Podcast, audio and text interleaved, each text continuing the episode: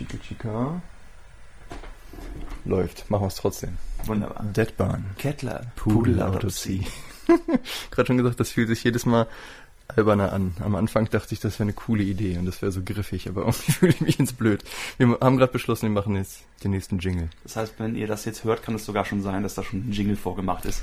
Wer weiß. Mal gucken, wie sehr wir die Realität betrügen.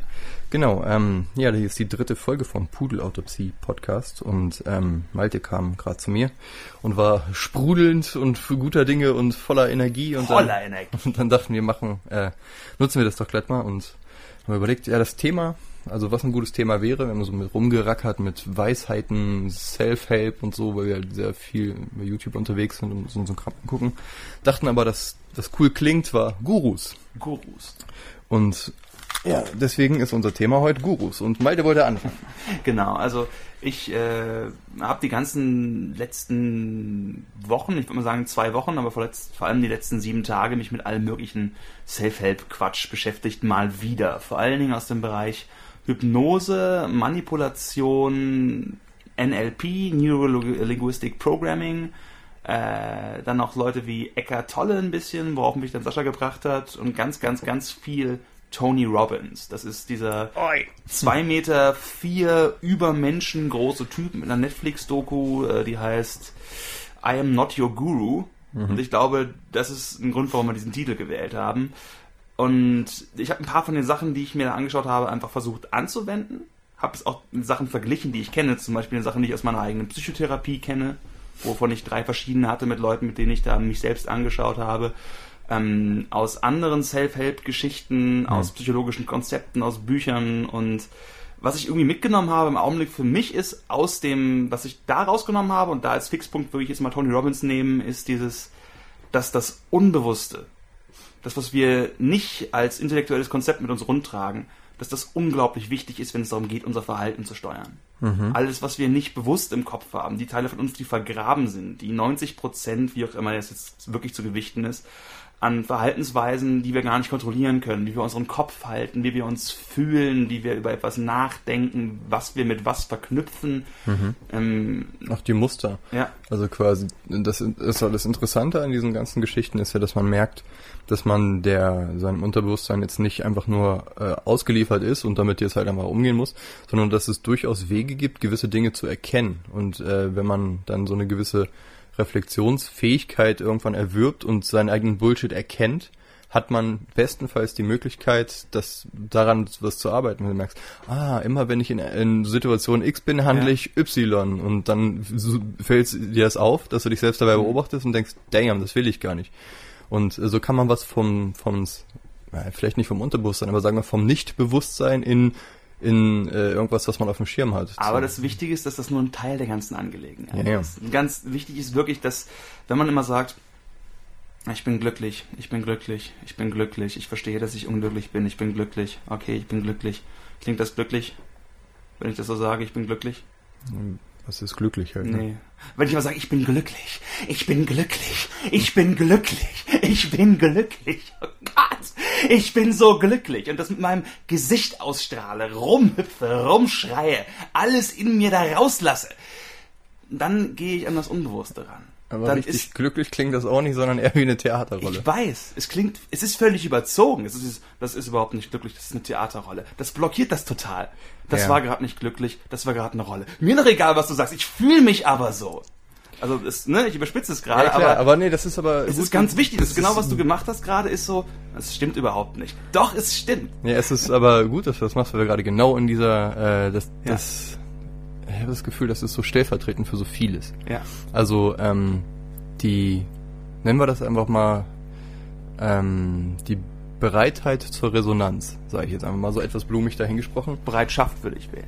Bereitschaft ist wahrscheinlich ein bisschen besser. Ich bin noch ein bisschen, ich bin noch ein bisschen kalt. Also ich habe heute noch nicht viel ge- gedacht und geredet, sondern Ja. einfach nur gefrühstückt und hier bin dann ich. kommt so dein manisch hibbelnder Freund rein, denkst du, oh scheiße, das muss ich auf Videotape packen. Und das ist auch kein Video, das ist Audio. Ich habe nicht mal meine Sinne noch beieinander.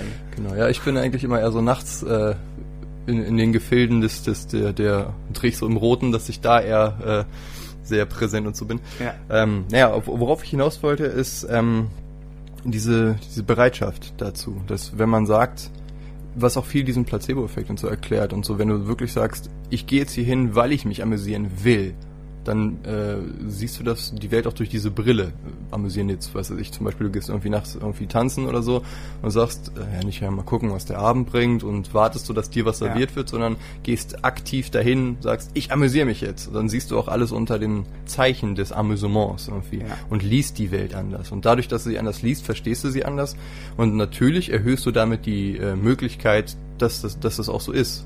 Aber was, was mir wichtig ist, dass man eben nicht nur sagt, ich amüsiere mich jetzt, sondern dass man wirklich den ganzen Körper einsetzt.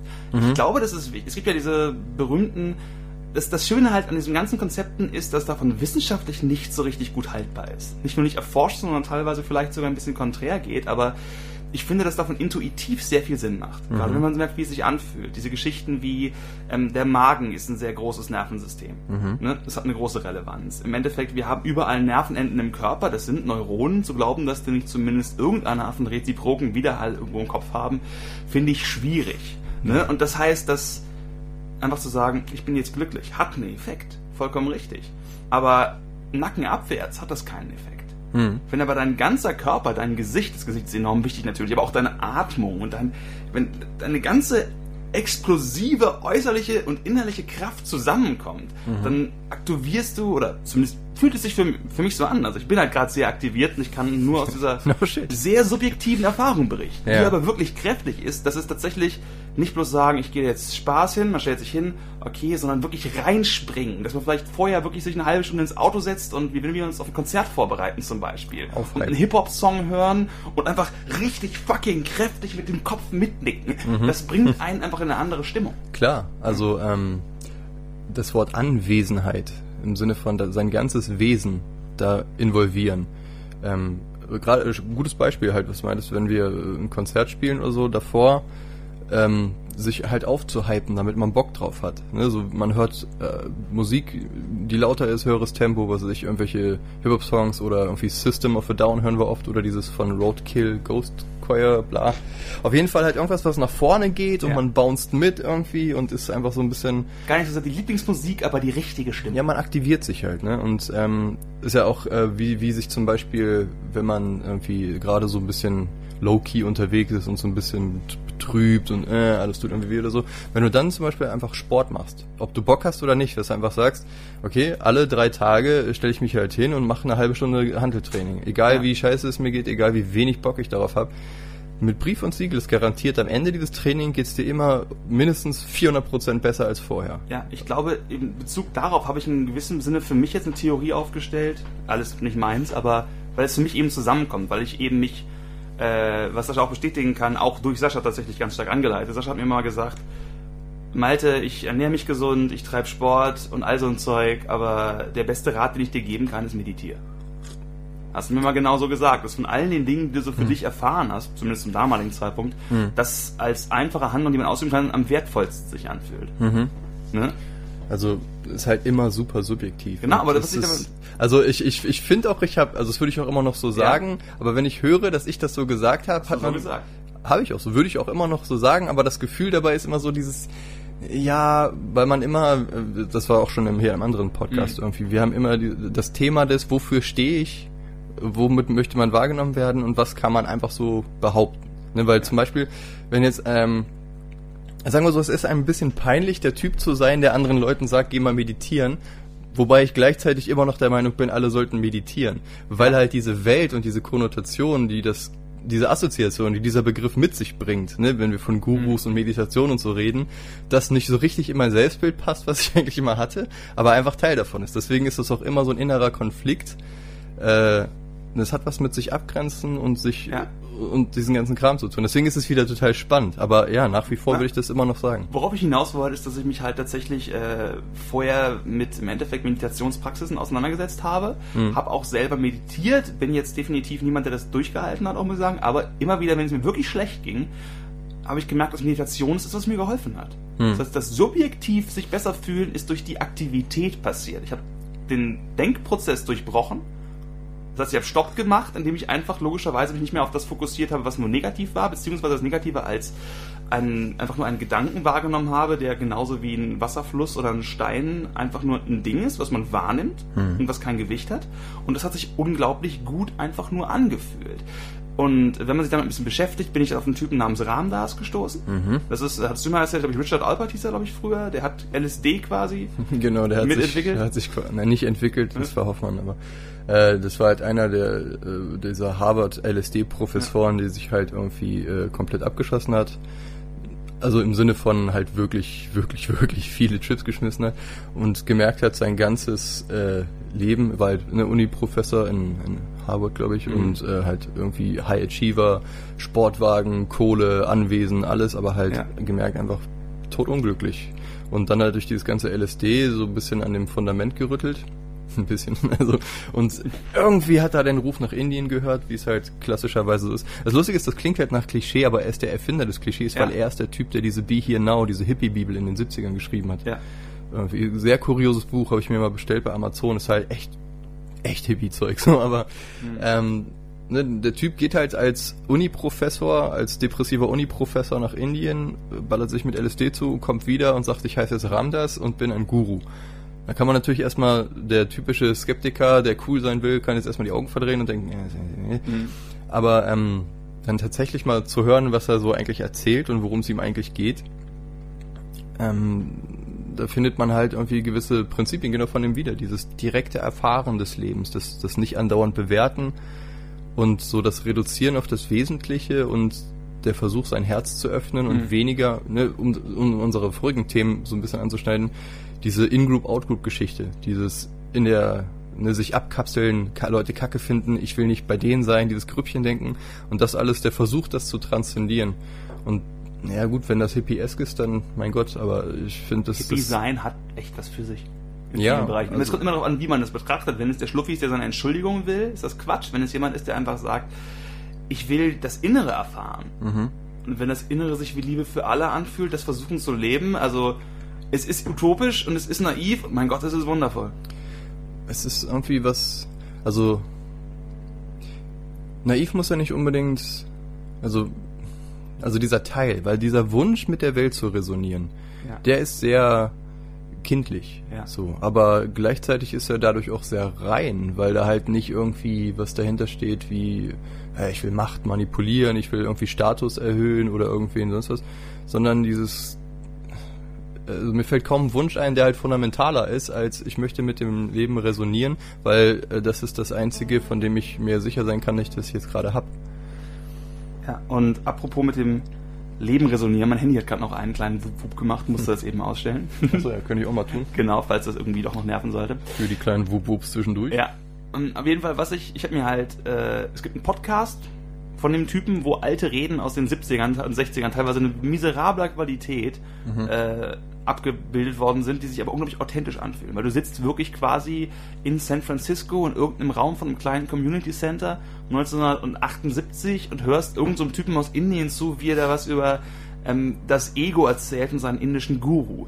Worauf ich hinaus würde, ist folgendes. Ähm, er hat einen Begriff für mich reingebracht, den man auch als Crazy Wisdom bezeichnet. Mhm. Also verrückte Weisheit. Es ist ein, ein Guru, der ein Motorrad fährt. Das sind Gurus, die, und das ist ein richtig spannender Punkt, äh, auch zum Beispiel sich sexuell falsch verhält oder Alkohol trinkt. Das sind irgendwie der buddhistische Mönch, der irgendwo säuft. Da gibt es in Japan so ein berühmtes Beispiel. Äh, einer der bekanntesten tibetischen Leute, die das irgendwo nach Amerika gebracht haben, ist dafür bekannt. Ich muss mal kurz Na? Kabel Haben wir einen Brummen drauf? Na? Ja, ich glaube, das ist irgendwie.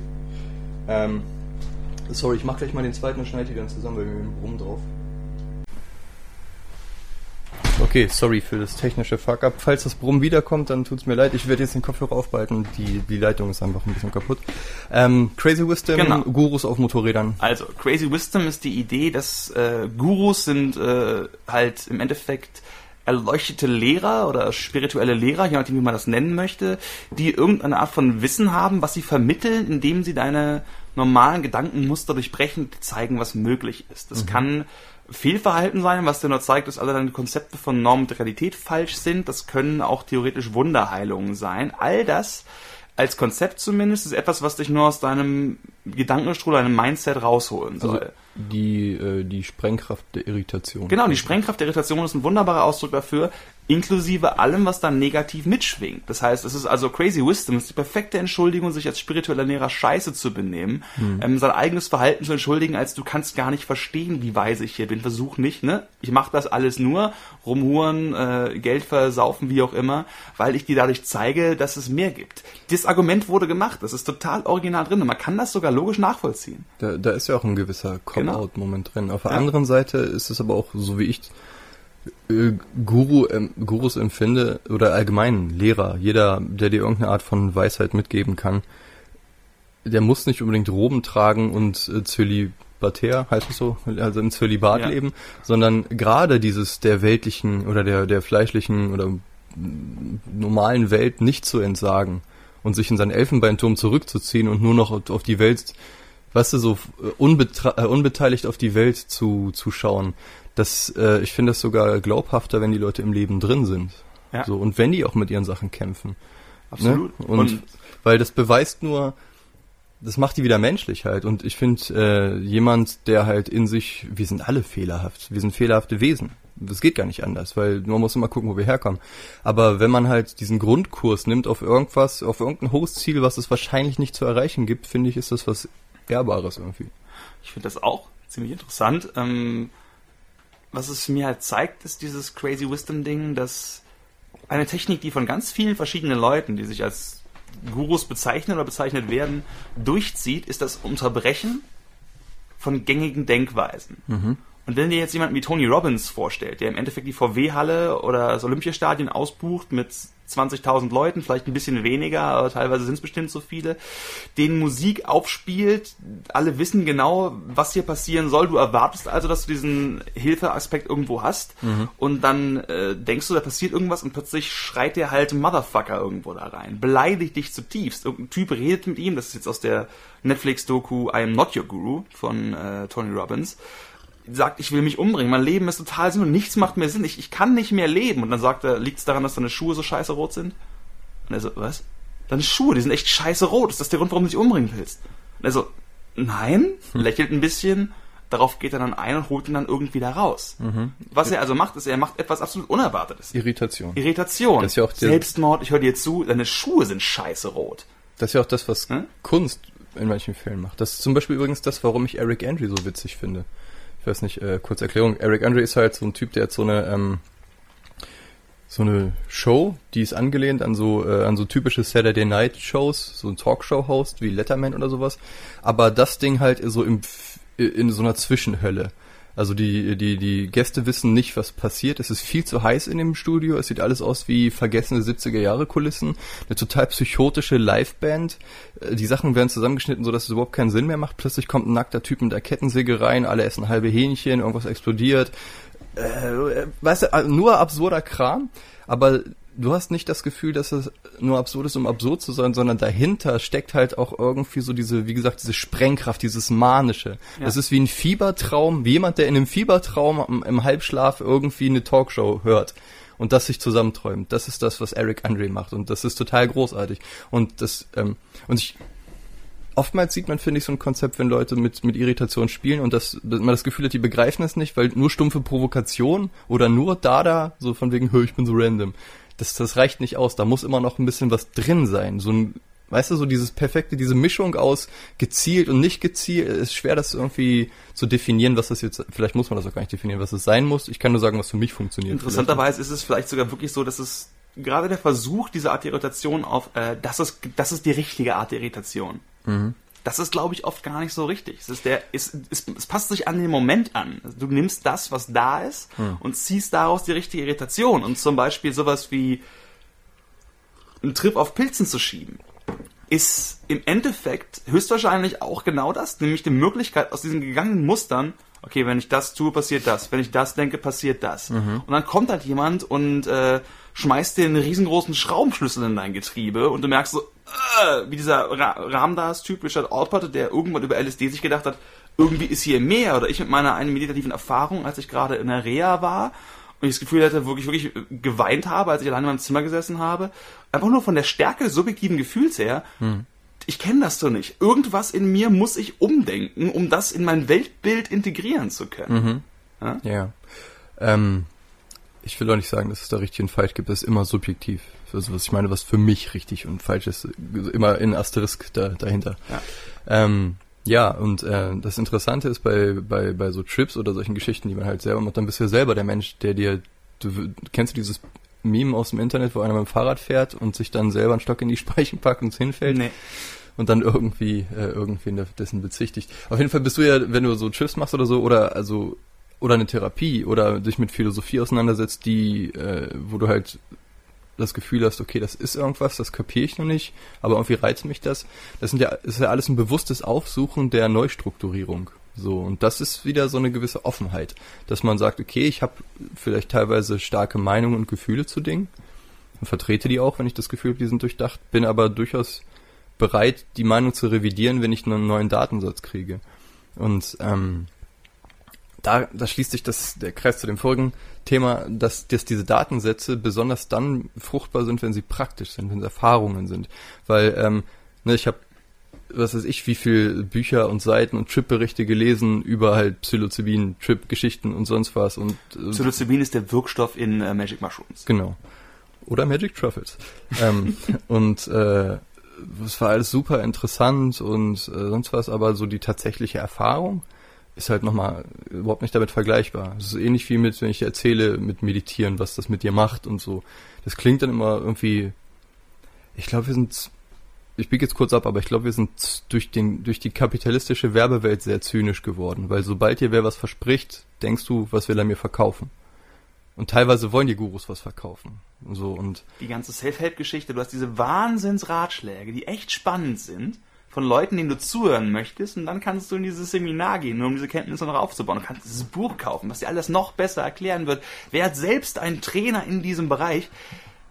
Es ist nicht ganz auszuklammern. Nee, deswegen ist ja immer diese, diese Grundskepsis, die nicht ganz verschwindet, die aber, glaube ich, auch wichtig ist, weil auf diesem Gebiet gibt's halt viel Betrug und, na gut, das ist auch wieder die Sache, was trennt den Betrüger von dem Dingens, ist es die Absicht, ist es sonst was, da kann man sich auch wieder drin verlieren.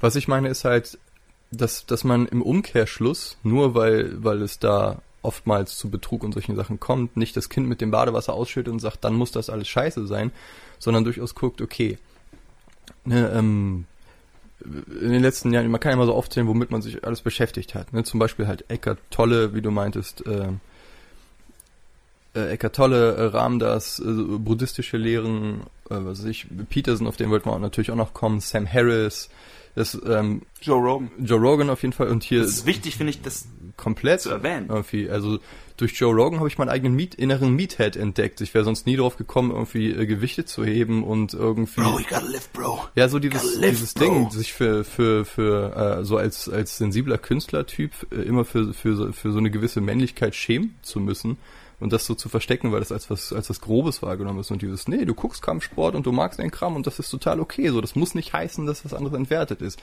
Und weißt du, so diese, diese, ne, dass, dass, dass diese, dieses Brotum nicht unbedingt stumpf sein muss, sondern. Joe Rogan hat irgendwas gemacht, genau wie die anderen auch, um nicht irgendwas deinem Kopf rauszukriegen, aus dem ich weiß genau, wie es ist. Ja, irgendwas geöffnet, wie auch immer. Dadurch, dass er lustig und das, ist halt. Ne? Und, und das dann auch gefüllt mit irgendwas. Und da ist vor allen Dingen äh, speziell, also für mich war da Duncan Trussell total wichtig, weil halt, ne, Trussell ist halt auch äh, Stand-Up-Comedian und halt so ein merkwürdiger Space-Hippie-Guru-Dude. Und das ist halt ein Kumpel von Rogan, der war super bei ihm, oft bei ihm im Podcast, also regelmäßig. Und ähm, hatte ich mich halt schon an Rogan gewöhnt und dachte, ja, Trussell, der war immer so mit seiner komischen Stimme. Ich fand den immer irgendwie unterhaltsam und charismatisch, aber irgendwie komisch. Aber durch diesen wahrscheinlich einfach mehr Exposure-Effekt, so wenn, je, je länger ich dann gehört habe, wie er Sachen erzählt hat, wurde ich dann irgendwann neugierig und gemerkt, okay, weil der hat halt andauernd hier Ramdas und sowas habe ich nur durch Trussell kennengelernt und Meditation und dass man das so wirklich macht und äh, in spirituellen Sachen reingucken und lest doch mal eine Bibel, lest doch mal den Koran, vielleicht auch nicht ganz, aber halt ne, öffne dich dem, du musst dich ja nicht sofort der Sache verschreiben und das ist durch Trussell gekommen halt, dieses mal hören, was die ganzen Freaks so sagen, weil es war für mich immer sehr leicht, das einfach alles wegzuwischen, abwinken und zu denken, nee, ich bin eh zu, zu schlau und zu Weißt du, so, so dieses, diese typische Arroganz des, des Intellekts halt irgendwie. Was ich daran total spannend finde, ist, dass diese ganzen Konzepte, diese also eigentlich rein intellektuellen Konzepte wie was ist ein Geodreieck, ne, was ist ein Pilztrip, all dahinter kann man auch Konzepte sehen, die wir aber mit Personen verbinden. Mhm. Ganz stark. Deswegen heißt der Podcast Deswegen Gurus. heißt der Gurus. Wir hatten zuerst Weisheiten, aber das finde ich interessant, weil ich eben merke, wie sehr ich das gerade richtig spannend wiederfinde, einfach diesen positiven Effekt zu spüren mhm. und wie sehr gleichzeitig dieses Bild von dieser Person Tony Robbins da ist, weil ich bin selbst auch ein recht großer Typ Mhm. Ich weiß genau, wie das ist, wenn jemand sagt, du bist gerade zu laut und du bist zu wild. Mhm. Das habe ich ziemlich oft gehört, auf jeden Fall in meiner Kindheit. Und jetzt habe ich jemanden, der quasi so laut und so wild und so raumgreifend ist und trotzdem als intellektuell und als empfindsam wahrgenommen werden kann. Mhm. Das ist für mich wirklich ein ganz spannendes Modell. Das heißt, ich identifiziere mich mit dieser Person. Ja, du äh, und auch ein Teil von, also du siehst in dieser Person einen Teil von dir wieder, mit dem du immer das Gefühl, das verstecken zu müssen. Genau, ich sehe etwas, wo ich denke, das wäre ich gerne, aber ich weiß nicht wie, und dann sehe ich es ausgelebt. Natürlich über ein paar Ecken ist es nicht das gleiche, aber ich identifiziere mich damit und das ist das Wichtige, was mein Gehirn damit macht im Endeffekt, weil das ist ja alles, was wir quasi haben. Und da spielt diese Person eine unglaublich wichtige Rolle. Genau wie ich zum Beispiel Buddhismus interessant finde. Okay, dann finde ich diesen Ramdas-Typen, dem ich zuhören kann. Hm. Und ich, ich bin ein verfickter Sacker für charismatische Redner ich will das auch sein. Ich genieße das selber, auch durch Theater und so weiter, das irgendwo auch zu produzieren. Aber ich weiß genau, wenn irgendjemand redet und der ist wirklich charismatisch, hm. dann höre ich dem erstmal zu. Bin fasziniert. Vielleicht sogar, wenn er gegen andere Überzeugungen geht, die ich vorher hatte, zum Beispiel politische Überzeugung. Mhm. Ne? Und in gewissem Sinne ist da tatsächlich Jordan B. Peterson, dieser kanadische Professor, der äh, wenn es darum geht, welche Szene ihn gut findet, muss man sagen, ist es im Endeffekt diese skeptische, eher antifeministische, anti-PC-Culture-Gemeinschaft im Internet, größtenteils englischsprachig, ist hier aber inzwischen natürlich auch recht groß, die genießen das sehr. Hm. Und ich glaube, ein wichtiger Punkt dahinter, warum das so genossen wird, ist, er spricht natürlich zu ihnen in gewissem Sinne, er verkörpert was, was sie haben, aber es ist die Person. Wenn das Gleiche, was er sagen würde, haben andere auch schon gesagt, Karl Gustav Jung, wie auch immer, er selbst, seine Stimme, wie er auftritt, wie man ihm zuhört, das ist nicht aus der Gleichung rauszuaddieren. Und mhm. das ist ganz wichtig, weil viele von diesen Konzepten werden verkauft von, du kannst das auch. Ja, stimmt, aber du kaufst dir immer auch die Person mit, die es dir vermittelt. Ja. Wenn man das wegklammert, und das will man, weil man will sich nicht abhängig machen von diesen Erlöserfiguren, zu denen man aufsieht. Aber die sind da und die sind unglaublich wichtig. Mhm. Ganz, die sind unglaublich wichtig, sind diese Personen, die uns als Vorbilder und als, als Türöffner gelten. Da kann man ja auch wieder aus dieser äh, binären Sache raustreten, dass man sagt, okay, du kannst den, äh, ne, den, den, die Marke oder die Person, diese, äh, diesen Charakter nicht äh, daraus filtern, aber äh, es ist ja nicht entweder oder halt. Ich finde halt, ich kann mir ganz viel Peterson anhören, ohne jetzt in einem T-Shirt von ihm rumrennen zu müssen und sagen, Go Team Peterson und alles, was gegen ihn ist, ist gegen mich.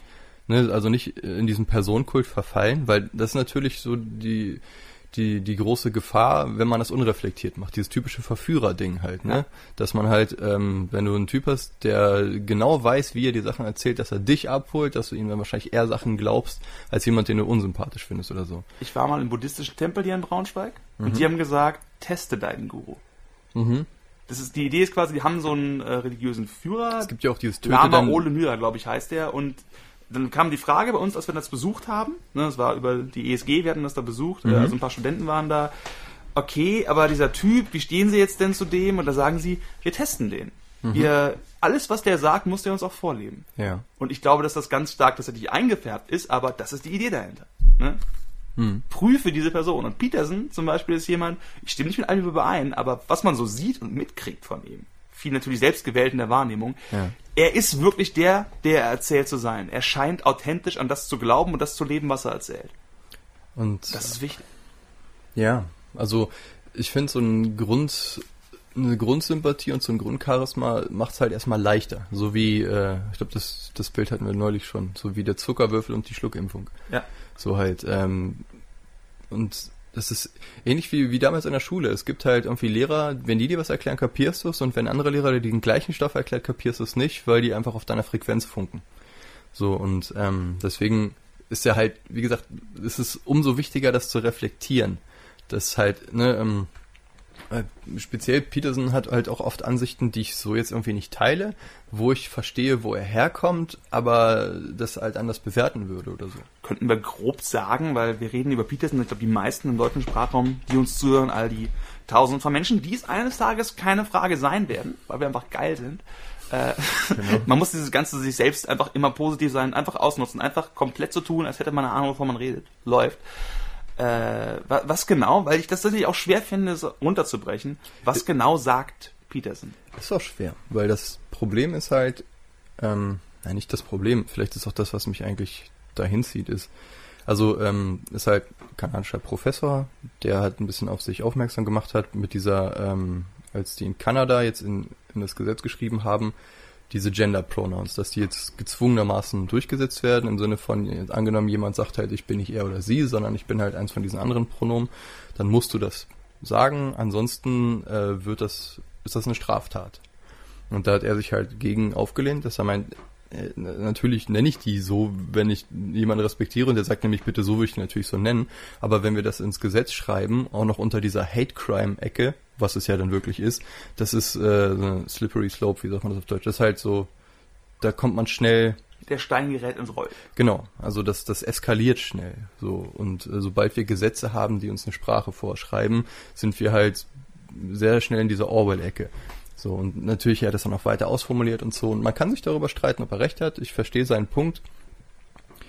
Ähm, aber was ich an ihm eigentlich interessant finde, ist, äh, sind, also er ist halt, wie gesagt, Psychologieprofessor und er, seine Vorlesungen, äh, also er, äh, er hat zum Beispiel jetzt irgendwie ähm, so eine, die äh, Psych, äh, Analyse oder quasi psych, äh, psychologische Relevanz äh, von Bibelgeschichten, wo es dann zum Beispiel geht, Kain und Abel. Ne, was können wir darin sehen? Ist eine kurze Geschichte, geht glaube ich zwei Seiten oder so. Jeder kennt die. Kain, Abel, totgeschlagen, äh, Opfer nicht gut, bla, Gott, keins Mal. so. Und er erzählt wirklich drei Stunden, manchmal sechs Stunden, wenn er es in einer Sitzung nicht hinkriegt. Und ähm, erzählt dann halt, wie das zu sehen ist und analysiert das halt auch auf so einer, äh, also so ein bisschen Joseph Campbell, Carl Jung, Archetypen und so zum Beispiel dieses, was heißt Opfern? Ne, Im Sinne von dann, dann äh, dekonstruiert ist. Ein Opfer heißt etwas von Wert im Jetzt aufzugeben für einen eventuellen Zuwachs im Später. Ein Opfer ist so gesehen äh, die Entdeckung der Zukunft. Du kannst mit dem, mit dem Schicksal handeln. Ne, so, und einfach viele Konzepte und wenn man, und das auch immer aus so wissenschaftlichen und Gehirnentwicklungssachen, so zum Beispiel, so, dass halt dieses, dieses super in der Zukunft leben, wie wir das heute haben, dieses nach vorne denken, nach hinten denken, das ist ja in Tieren nicht unbedingt der Fall. Und wir kommen aus dieser Ecke. Und wo war der Punkt, wo haben sich Sachen verdichtet und so weiter. Und also er forscht quasi darum.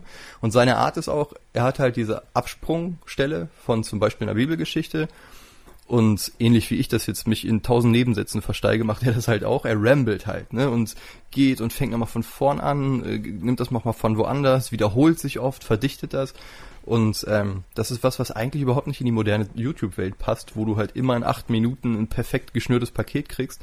Aber durch, wahrscheinlich durch das Charisma von ihm oder wie er erzählt, ich kann ihm halt echt stundenlang zuhören und bei der Reise begleiten. Du hast das Gefühl, dass du mit ihm hörst, wie man immer tiefer absteigt und dann fällt ihm noch ein Querverweis ein und noch was und er ist halt auch sehr belesen, was irgendwie so, was ich Mythen angeht. Und ja, dann gibt es irgendwie eine mesopotamische, wie auch immer das heißt, Erzählung, wo dann der Held auch eine gewisse Sache vollzogen hat und das gibt dann wieder eine Referenz auf die Bibel und bla und und dieses Forschen, also sehr halt im Stile von Jung und das ganze Unterbewusste und was bedeutet das für uns als Spezies und wie kann man das metaphorisch betrachten, damit durchleuchtet er halt alle möglichen Sachen. Zum Beispiel auch aktuelle Sachen wie äh, Feminismusdebatten oder sonst was. Und deswegen ist es schwer, ihn auf den Punkt zu bringen, weil um zu kapieren, was er wirklich von dir will, musst du ihm halt wirklich schon mehrere Stunden zuhören. Was er aber auch tut, was er auch championt, also vorantreibt, ist sein Self-Authoring-Programm ah, oder auch Future Authoring-Programm. Und da geht's im Endeffekt darum, und ich glaube, das ist einer der ganz wichtigen Gründe, warum er erfolgreich ist, dass er den Menschen insgesamt, jungen Leuten spezifisch, spez junge Männer sind am ehesten, fühlen sich am ehesten angesprochen, würde ich mal behaupten, hm. äh, dass er ihnen erklärt, wie man erwachsen wird. Ah, genau, äh, genau. Also wenn es einen Satz gibt, äh, bei dem Thema, der ihn da gut auf den Punkt bringt, würde ich sagen, ist das, also was er auch selber sagt. Er merkt halt, der jungen Generation wird immer erzählt, hier kämpft für eure Rechte, eure Rechte, eure Rechte. Und das, das steht immer im Fokus von allen möglichen Geschichten. Und er kommt jetzt total konservativ an und sagt, vergesst nicht eure Pflichten. Und er äh, meint halt, dass, dass er merkt, äh, dass die Resonanz, also dass, dass gerade junge Männer total danach dürsten, Pflichten zu erfüllen. Und Pflichten heißt, dass dir irgendjemand sagt, wo es lang geht. Das, nee, das heißt, äh, dass auch das Sachen von dir abhängen und dass du eine gewisse ja. Relevanz hast. Und dass zum Beispiel, wenn ich jetzt irgendwie mein Kind nicht fütter, dass es dann stirbt. Ja. Also mein hypothetisches Kind. Wenn du nicht mit Jagderfolg nach Hause kommst, ne, es ist, geht man oft zurück in diese Lagerfeuergeschichten, aber es macht schon Sinn. Mhm. Ne? Und das ist halt so, also seine Catchphrase ist dieses Clean up your room, ne, räum dein Zimmer auf. Ja. So von wegen äh, diese ganzen jugendlichen Revoluzer, die sich ausdenken, wie die Welt funktioniert hat äh, und äh, quasi alle Weltkonflikte aufräumen wollen, jetzt überspitzt gesagt, aber ihr Zimmer nicht aufräumen. So, das nicht hinkriegen. So. Und äh, da, da spielt auch eine Menge Humor mit. Das ist jetzt auch nicht so von oben herab, wie, wie das jetzt eventuell aufzufassen ist. Ja. Aber es geht halt darum, irgendwie, äh, wie man, ja klar, wie man lebt, ist halt immer Ne, so dieses, äh, also das ist ja quasi eine generelle. Er sagt dir halt tatsächlich und er überzeugenderweise vertritt er es, auch wenn es im Endeffekt mehr oder weniger ein unsere Eltern hatten schon immer recht Argument ist, wenn man so will, oder vielleicht eher unsere Großeltern im Jahr 2017, weil ja die bösen 68er unsere Eltern auch waren. Und äh, er vertritt ein bisschen dieses Argument von guck in die Zukunft, such dir dein Ziel aus. Es gibt fünf Sachen, die dich glücklich machen. Familie, Partnerschaft, beruflicher Erfolg, Gesundheit, äh, spirituelle Erleuchtung, wie auch immer. Zusammenfassbar ne? als Resonanz in der Welt. Genau, Resonanz in der Welt. Und wenn du das verfolgst, dann, oder zumindest ein Großteil davon, dann wird dein Leben funktionieren. Wenn du davon zu viel auslässt, wird es nicht funktionieren. Das hat ja auch viel mit Bedürfnispyramiden zu tun. Ich rede viel über die Big Five, mhm. die Persönlichkeitseigenschaften, die dahin führen oder dahin führen. Aber ich glaube, das Wichtige ist, für die Art, wie ich es jetzt einfach zusammenbringe mit diesem ganzen Tony Robbins-Kram, mit neurolinguistischer Programmierung, mit Hypnose, mit irgendwie buddhistischen Mönchen, die äh, dich zum Trinken von Alkohol anregen oder so. Aktiv werden. Ist dieses äh, Wert aktiv und Wert aktiv zielgerichtet hin zu einem Ding, was du ausfüllen willst. Mhm. Das heißt, er gibt dir dieses Schau in dich selbst rein und stell dir vor, was ist das optimale Ergebnis in fünf Jahren? Mhm. Ne, stell dir vor, wenn alles so läuft, wenn du jeden deiner Schritte so planen, ausführen kannst, dass du quasi zufrieden bist und glaubst, ja, das ist es. Genau. Wer kannst du sein? Greife ruhig hoch. Er macht dann auch ein, das ist auch interessant nach heutiger Sicht, das andere. Stell dir vor, wie du in fünf Jahren aussiehst, wenn du all deine schlechten Verhaltensweisen einfach weitermachst. Genau, weil Angst ein größerer Motivator ist als äh, Strebsamkeit. Genau, das heißt, er ist tatsächlich jemand, der mehr oder weniger schwarze Pädagogik vertritt, die dunkle Seite der psychologischen Machtausübung. er sagt, sei, er sagt wirklich, be afraid. Ihr müsst Angst haben. Ihr müsst verdammt nochmal Angst haben. Wenn ihr keine Angst habt, glaubt ihr, alles ist gut. Es ist nicht alles gut. Ihr werdet einsam und verlottert sterben, wenn ihr nicht versucht, euren scheiß Arsch hochkriegt. Übrigens zum Angst haben ist mit Pilzchips auch super. Genau. Ne, deswegen. Und das ist, das ist tatsächlich ein bisschen wie Papa, der einen reingibt. Genau. Und die Leute sehnen sich danach. Was sie aber eben auch haben, ist nicht nur dieses eigene geschaffene Bild, sondern auch diese Person, mhm. des Jordan Peterson, den ah. ich in der Art durchaus als Guru bezeichnen würde, der eben auch nochmal als Anker dient, als der, Vorbild, der als wiederkehrende Stimme, der dich da irgendwo hindrängt. Und was er auch noch irgendwie sagt, was, was ich äh, gerade für was, was ich fand, was eine interessante Überlegung war, ist halt dieses ähm, von wegen, was du meintest, die äh, unsere Eltern oder Eltern hatten auch Recht, bla. Äh, spielt ja viel mit Wahrheit und was ist Recht haben und so. Und ähm, dass die Nulllinie, was für uns heute normal ist, im Sinne von hier sitzen, Strom haben, Heizung haben, keine, keine kriegerischen Horden, die irgendwie Speere auf uns werfen, heute zumindest nicht. Ähm, dass das alles ja nicht einfach so vom Baum gefallen ist, sondern dass das alles zivilisatorische Prozesse waren, die halt dazu geführt haben, dass wir hier quasi so sind. Und dass all diese Prozesse natürlich auch einen gewissen Preis haben. Zum Beispiel, du wirst als Kind geboren meistens und ähm, du bist halt erstmal wild und ungeformt und du opferst natürlich eine Menge deiner Wildheit, um dich zu kultivieren in Häkchen. Dafür kriegst du aber auch wieder Sicherheit. Ne, so zum Beispiel, ich hau den Leuten nicht auf den Kopf, auch wenn mir danach ist. Dafür darf ich im Kreis sitzen und wenn jetzt ein Tiger kommt, dann ist unser Kreis groß genug, dass der Tiger uns nicht anfällt. Simpel gesagt. Und äh, das meint er halt in dieser ganzen Debatte um das Rechte einfordern und so. So dass es stimmt, natürlich gibt es eine Tyrannei der Zivilisation und natürlich wird auch viel unterdrückt und viel wird beschnitten und so weiter und so fort. Aber das ist halt bisher, äh, dass man quasi, äh, wo man den Tyrann sieht, dass man das Sorgende nicht außer Acht lässt und nur diesen Tunnelblick hat, sondern dass man sieht, dass all diese Sachen, die wir heute für selbstverständlich halten, eben halt auch einen hohen Blutzoll haben und dass das teilweise der, davon ist. Wobei natürlich nicht sagt, ne, äh, jetzt mach, äh, also stell dich nicht auf die Straße für gute Sachen oder so und mach natürlich, dass die Welt besser wird, aber nicht vergessen, wo wir herkommen in dem Sinne. Und das fand ich was ich meine, das, das klingt ja relativ konservativ. Und ist das ist, ist, ist ja auch tatsächlich die, die Definition. was gut ist. Genau, aber das ist ja, ja so das Ding, das äh, und als als jemand, der sich immer eher so empfunden hat als ah ne alles mhm. irgendwie das das typische halt so ne so, dieses ja die ganzen langweiligen grauen Arschlöcher und hier wir müssen mal das und das und bla bla und der immer irgendwie viel Umsturz wollte, fand ich, für mich war das sehr erfrischend, das mal so zu sehen als, ach ja, stimmt, das. Peterson ist die beste argumentative Debatte, die man haben kann, wenn man den berühmten Spruch von wer mit 20 kein Sozialist ist, hat kein Herz, wer mit 30 noch ein Sozialist ist, hat keinen Verstand, sehr berühmt oft verwendet, der beschreibt es eigentlich ganz gut. Wir sehen das Schlechte, was da ist.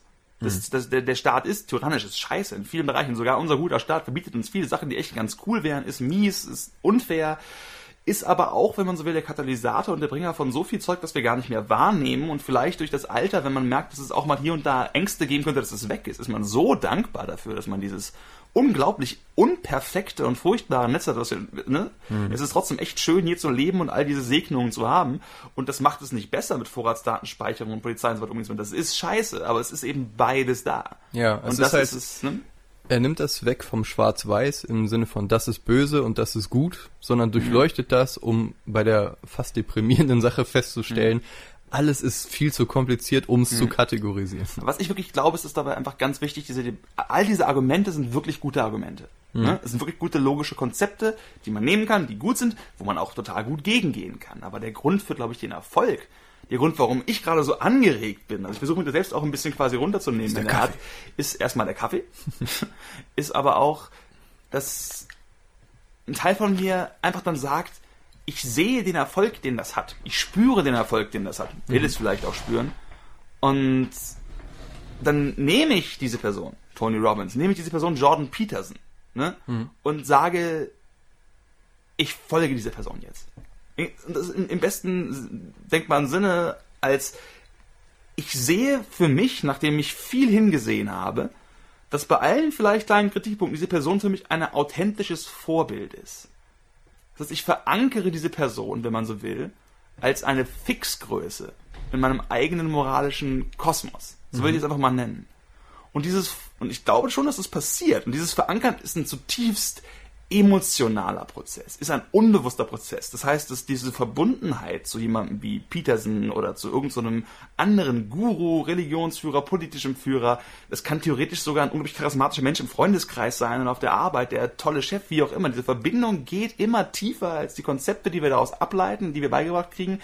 Aber es ist sehr schwer, das in einer Debatte auch einfach nur zuzugestehen. Es ist, die, die Argumente machen Sinn. Ja, das stimmt. Aber ich glaube, die Vehemenz, warum wir sie vertreten, was wir da fühlen, ist dieses, diese emotionale Verbindung. Und es ist diese emotionale Verbindung für mich, die ein Psychologieprofessor wie Jordan Peterson und einen Self-Help-Typen, der schon teilweise sagt, spirituell kann hilfreich sein, wie Tony Robbins und einen ähm, bona fide, ähm, nicht wirklich buddhistischen, sondern eher tatsächlich Hatha Yoga, also wir glauben an Gott und leben durch Gott mit meditativen Praxisen äh, Religionsmenschen wie Ramdas hat, dass die alle diesen Aspekt haben dass du diese Person hast, den mhm. Menschen, mhm. das Vorbild, den Guru, und der ist die Fixgröße. Die Religion, die du hast, die dahinter geht, das, das Weltbild, was du hast, all das entspringt aus dieser mentalen Verankerung. Und diese mentale Verankerung, wenn du diesen Guru nicht hast, aber gläubig bist, kann auch Gott sein.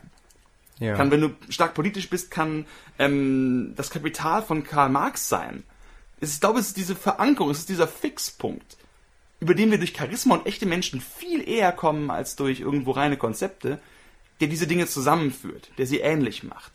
Und die auch in der Debatte oft vergessen wird. Wir reden über Konzepte, nein, ihr redet über, ihr redet über identitäre Anker von Menschen, die ihnen viel mehr geben als nur die Konzepte, sondern ein Gefühl von Selbst, von Oder ich. über beides halt. Ne? Das muss ja auch nicht unbedingt, wie gesagt, dieses Eins oder Null sein. Also quasi, meistens führt ja auch das äh, für mich ist oftmals, wenn wir die Leute dann Gurus nennen, für mich ist immer wichtig, dass das halt, dass das keine Monokultur wird, sondern dass ich mir halt aus den verschiedensten Ecken Sachen anhöre, um eben äh, die Gefahr zu schmälern, halt in irgendwie so eine so ein Bestätigungsmilieu zu fallen, wo man dann plötzlich nur noch irgendwie das geechot kriegt und so. Ich finde es eigentlich eher cool von Leuten, die mir sympathisch sind. Das ist ja wichtig halt, ne? Dieses, äh, dass du die reinlässt hinter deine Verteidigung. Ja. Da ist das Charisma natürlich total wichtig. Aber wenn dann jemand da ist und der lässt dann Bomben fallen irgendwie, die plötzlich dich zum Umdenken bringen, das ist ja total wertvoll. Es ist aber immer wieder ein Kampf, das zuzulassen, das, um, sich dessen auch bewusst zu sein. Das hatten wir, weil ich zum Beispiel bei, äh, wir zeigen uns mal gegenseitig unsere Sachen, wenn wir was machen. Und, Ja. Ne, sei es Lieder oder sowas. Ich schreibe gerade halt irgendwie das erste Mal in meinem Leben ein Buch und sowas. Äh, und ähm, dann um Kritik zu fragen. Ne? Und wenn man das etabliert hat, dass man sich Kritik geben kann, auch irgendwie äh, ehrlich und komplett, ist das total wertvoll. Aber manchmal möchte man, sagt man, man möchte Kritik hören, will aber eigentlich eine Bestätigung und dann kommt Kritik und dann ist man bockig. Und äh, wenn man sich dann selber dabei ertappt, nach so ein paar Minuten, wenn man merkt, okay, ich sitze hier mit rausgezogener Stirn und hatte eigentlich gehofft, dass ich einen Kopftäschchen kriege, aber jetzt sind hier tatsächlich Sachen und dann, dann äh, fordert das Courage und auch immer wieder Anstrengung, sich selber dann auf die Finger zu hauen und sagen, jetzt hör hin, du wolltest das hören, nimm das, lern davon, weil da Ego im Weg ist und äh, Selbstwertprobleme oder was weiß ich was. Und das ist halt ein Ding, das muss man, also das ist was, wo mich Meditation so ein bisschen hingebracht hat, vom Gefühl her, dass ich öfter mich selber bei meinem eigenen Bullshit ertappe. Und das Problem ist, wenn man halt gar nicht weiß, dass man Mhm. bullshittet, dann glaubt man sich, das wäre die Realität. Oh, Malte ist jetzt böse, weil er mein Lied nicht toll findet. Ja.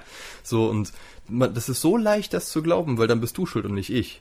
Und Ja. das Ding immer wieder ne, abzuputzen und neu anzugucken und zu sagen, ja, okay, vielleicht, ne, so, das ist halt, finde ich, ein großes Der Ding. ganze Guru-Quatsch, im Endeffekt Se Selbsthilfe, Self-Help, Selbstoptimierung, spirituelle Reise, weniger Arschloch sein als vorher, produktiver werden, was auch immer es ist, wonach man es irgendwo sucht, hängt ganz stark tatsächlich von Reflexion ab. Mhm. Von dem Bewusstsein, wenn man sagt, ich bin geil, auch wenn man wütend ist und wie auch immer, dann ändert es. Es gefordert ein gewisses Maß an Unzufriedenheit, um da reinzugehen. Natürlich ist aber auch diese Unzufriedenheit auch genau das, was quasi potenziell anderen Menschen, Gurus, sag ich mal, die Macht gibt, da reinzugehen, denen dann das andere dann anzubieten. Ne? Das ist so ein Ding. Und ich, ich glaube, was wir aber auch haben ganz oft sind so, äh, ich sag mal, mentale Querverweise, würde ich das nennen, die Konzepte sinnvoller machen oder weniger sinnvoll.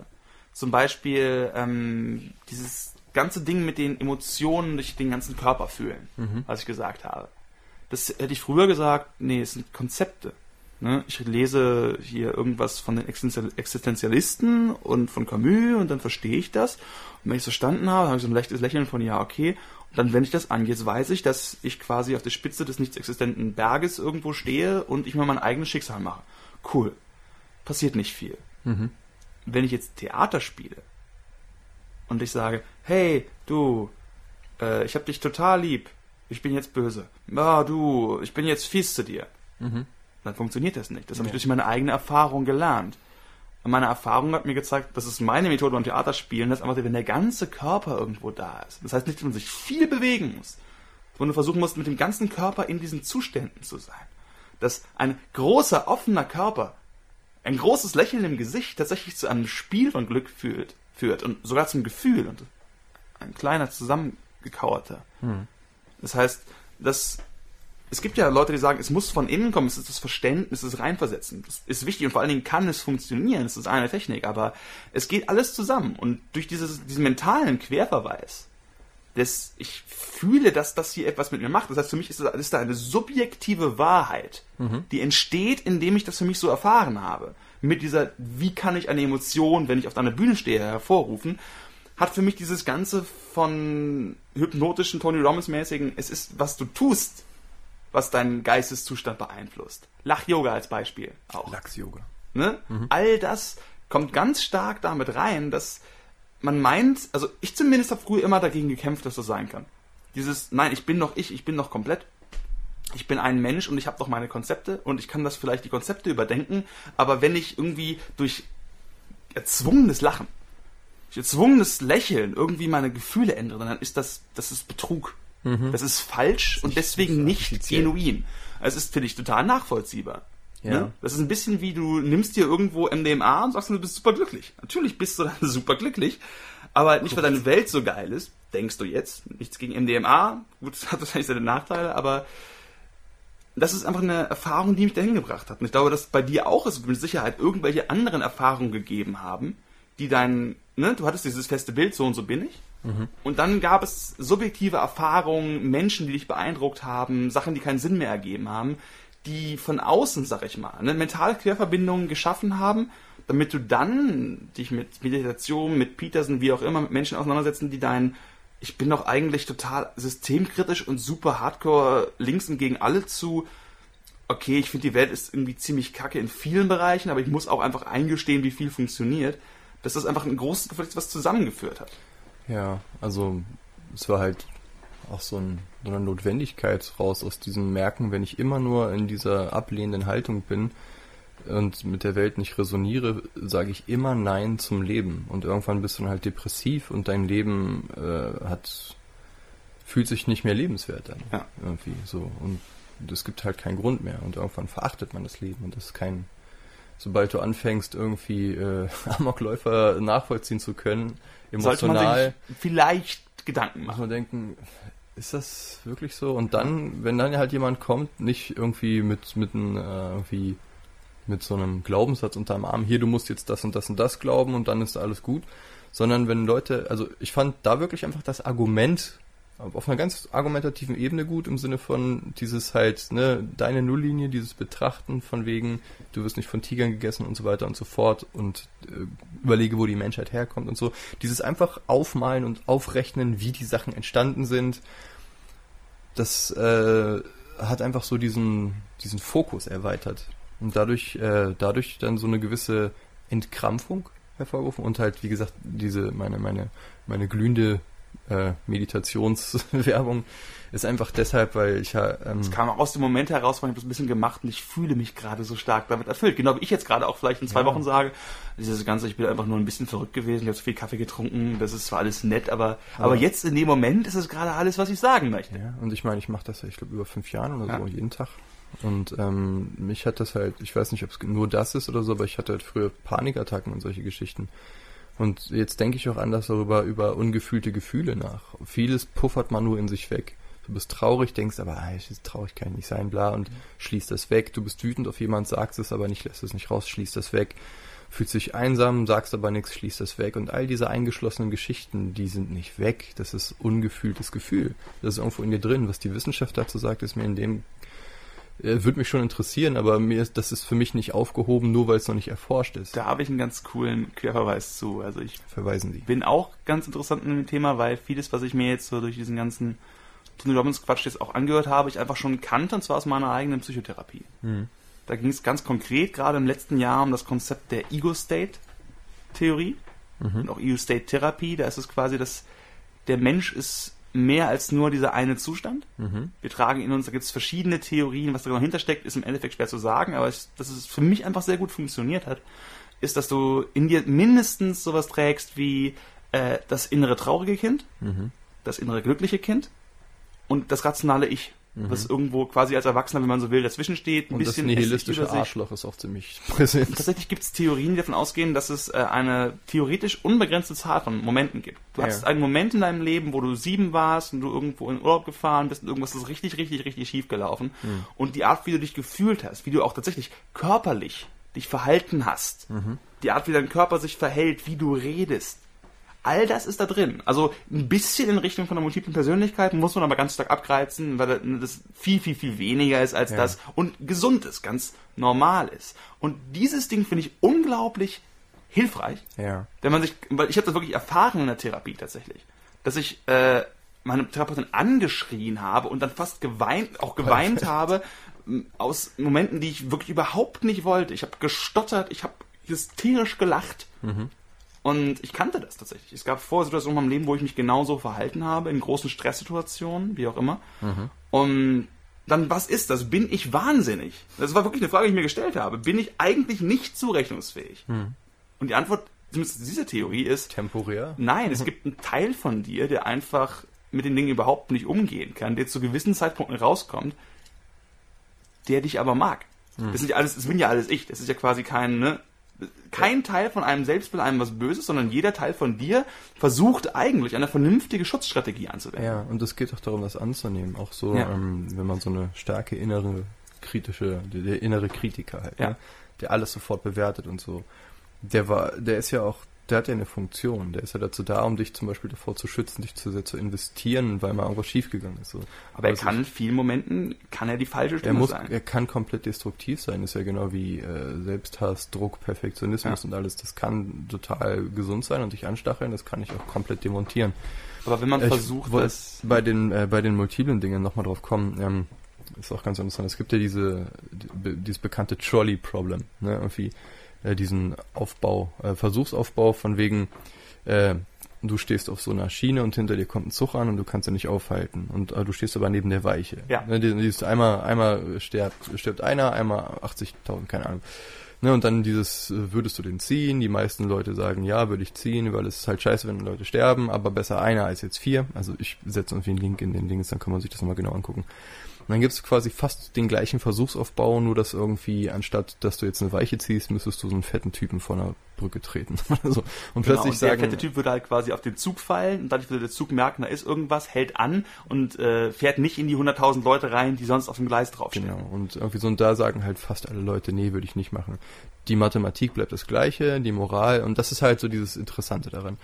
Und da, das haben sie aber auch mit Leuten gemacht, die in so einem CT-Scanner und den ganzen Kram sind, und ähm, da gibt's jetzt halt Theorien zu. Und das ist halt so, dass du, dass du hast immer viele innere Stimmen, ist eine Theorie. Deswegen komme ich drauf. Mhm.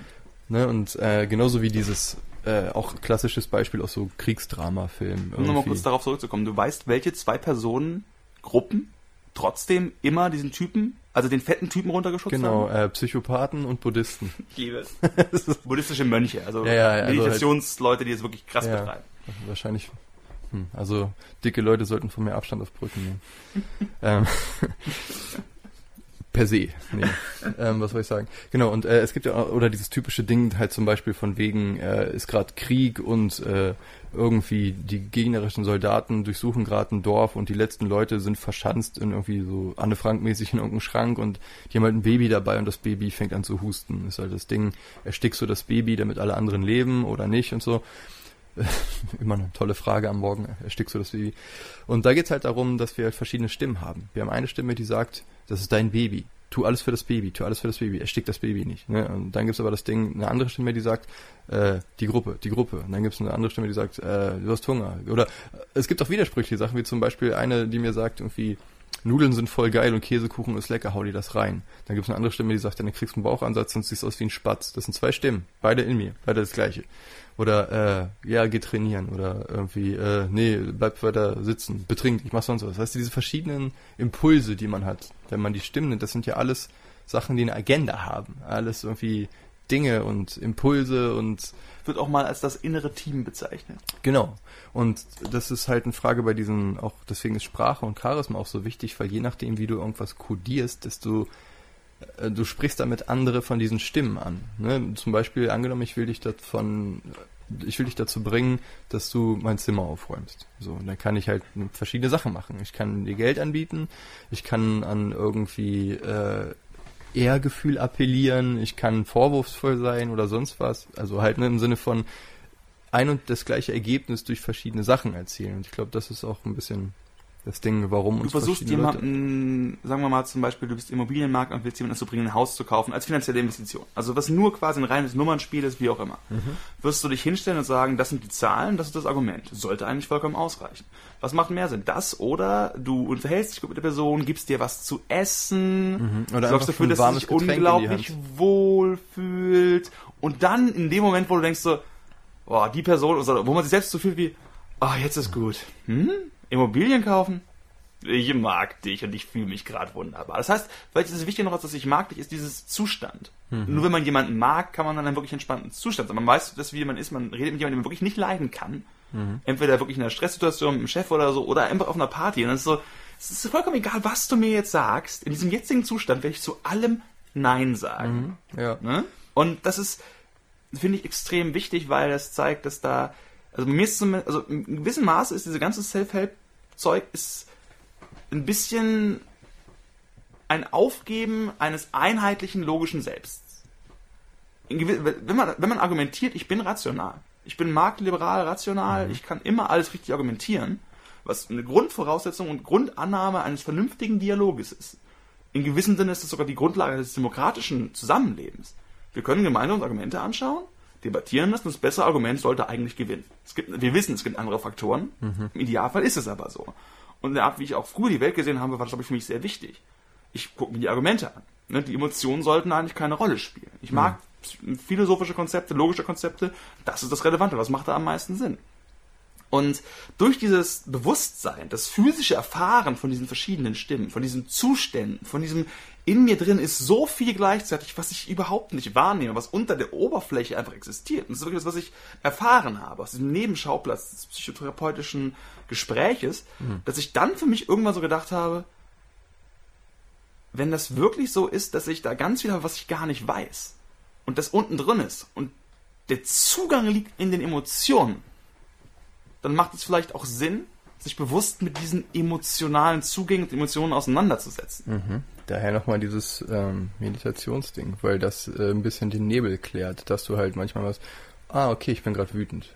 Ne, das ist ja. quasi nicht der Zugang zu den Emotionen, weil das ist auch sehr wichtig, die zu fühlen, aber auch sich beim Fühlen zu beobachten in dieser ja. dritten Perspektive. Der Zeuge, den man quasi genau. als Konzept entwickelt. Atman oder wie auch immer das genannt wird.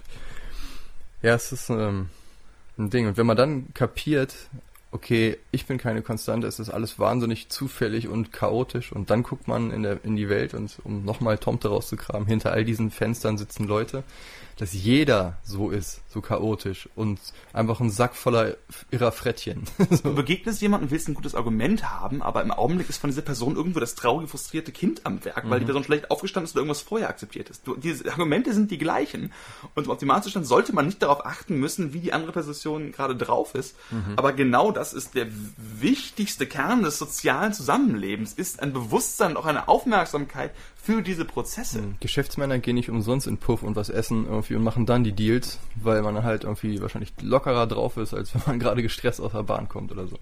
Wenn man gemeinsam äh, eine Grenze überschritten hat, wenn du jemanden dazu bringst, mit dir in den Puff zu gehen, habt ihr gemeinsam irgendwas Schlechtes gemacht. Hm, und ne, ne, ne, versteh mich nicht falsch, aber ich glaube, das ist tatsächlich ein kleiner Gedanke, der da ja, ist. Dass du sagen wir eine, eine moralische, äh, beziehungsweise eine Extremsituation aus einer gewissen Sicht begangen wie gesagt, ein kleiner Teil von den meisten Menschen wird ein gewisses moralisches, subversives Verhalten mit Prostitution verbinden. Ich tue es auf jeden Fall. Gerade wenn man verheiratet ist zum Beispiel, dann eine feste Beziehung hat, kann man einfach sagen, das zählt nicht. Es ist ein gewisser Teil von dir, würde sagen, es ist eine Form von Betrug. Hm. Es ist aber eben auch mit jemandem Pferde stehlen. Mhm. Das heißt, du hast mit jemandem diese Ebene von Partners in Crime. Das hat eine merkwürdige, starke Verbindung irgendwo. Was ja auch Soldaten zusammenschweißt. Total. Ne? Und ja. dann wieder zu, zu so ähm, zu so nicht Hierarchien, sondern zu Dynamiken der Verbundenheit fühlt. Irgendwie. Mhm. Ne, das gibt's ja auch die dieses, äh, wie ist das, Ordinary Man, wie halt irgendwie normale Leute im Krieg sozusagen Kriegsverbrechern wurden und der Weg dahin und dass der gar nicht so monströs ist, sondern quasi total nachvollziehbar, weil man ja. seine Kumpels nicht im Stich lassen will, dass die die ganze Drecksarbeit machen. Und ja, riesiges, riesiges Ding. Ich gucke gerade auf die Uhr. Ich glaube, wir haben jetzt ungefähr eine Stunde voll. Ja. Und um im Konzept des Podcasts zu bleiben. Konzepte Konschmept. genau. Nee, würde ich sagen, wir haben, äh, natürlich sind sie auf kein Fazit gekommen, aber fand ich ganz gut, dass wir so. Wir haben viel beleuchtet. Ich denke, das, das ist auch noch ein Thema, das ist eh, wie immer sind alle unsere Themen ja verwandt und das wird immer noch um sich greifen ja. und so. Und ja, also ich finde Eckart Tolle cool. genau, wir wollten noch über Eckart Tolle reden, den haben wir gar nicht erwähnt. Äh, natürlich ist so, das, das Witness-Konzept, das, ne, das buddhistische Raufgucken, das ist es im Endeffekt. Genau, und es gibt halt diese Kongruenzen zwischen allen möglichen Leuten. Und das heißt halt nicht, dass man alles geil findet, was sie sagen. Also zum Beispiel, ne, wie gesagt, Peterson ist mir manchmal zu konservativ, Eckart Tolle ist mir manchmal zu blumig, äh, spirituell und klingt mir ein bisschen zu sandalig. Und Ramdas ist manchmal halt einfach nur ein wirrer Hippie so. Aber nichtsdestotrotz ist da viel dran, was ich geil finde. Und ähm, auch der, dieser, dieses Bedürfnis von mir, mich jetzt davon zu distanzieren, ist auch schon wieder genauso albern. Damit ich ja nicht will, dass man denkt, ah, hier Sascha ist der Fanboy und äh, stellt nichts in Frage. Ja, selbst wenn es so wäre. Ich will nur sagen, es ist nicht so, aber. ah. Naja, immer, immer noch das Problem der Konnotation von spirituellen Dingen, weil ich mich da eigentlich so ein bisschen fremd fühle in diesen Dingen, weil ich nie in diesen Sphären unterwegs war. wenn ich auch zum Beispiel über Tony Robbins rede, ich finde ihn gerade, wie gesagt, super spannend, aber ganz viel Kritik ist auch unendlich berechtigt, weil äh, wenn du da so eine Arena hast, wo die Leute alle eingeschworen werden auf irgendein so bestimmtes Thema, wie gesagt, es ist schon eine Art von kollektiver Hypnose und jemand kriegt, jemand kriegt da, was er will und der, der das kriegt, ist auch Tony Robbins. Das heißt aber eben nicht, dass da nicht was drinsteckt. Eben. Da können wir uns wie immer darauf einigen, dass es ist kompliziert mit dem Leben. Und Es kommt darauf an. Judy, ja dann, äh, bis dann. Bye, bye. Tschüss. Ich hoffe, das war jetzt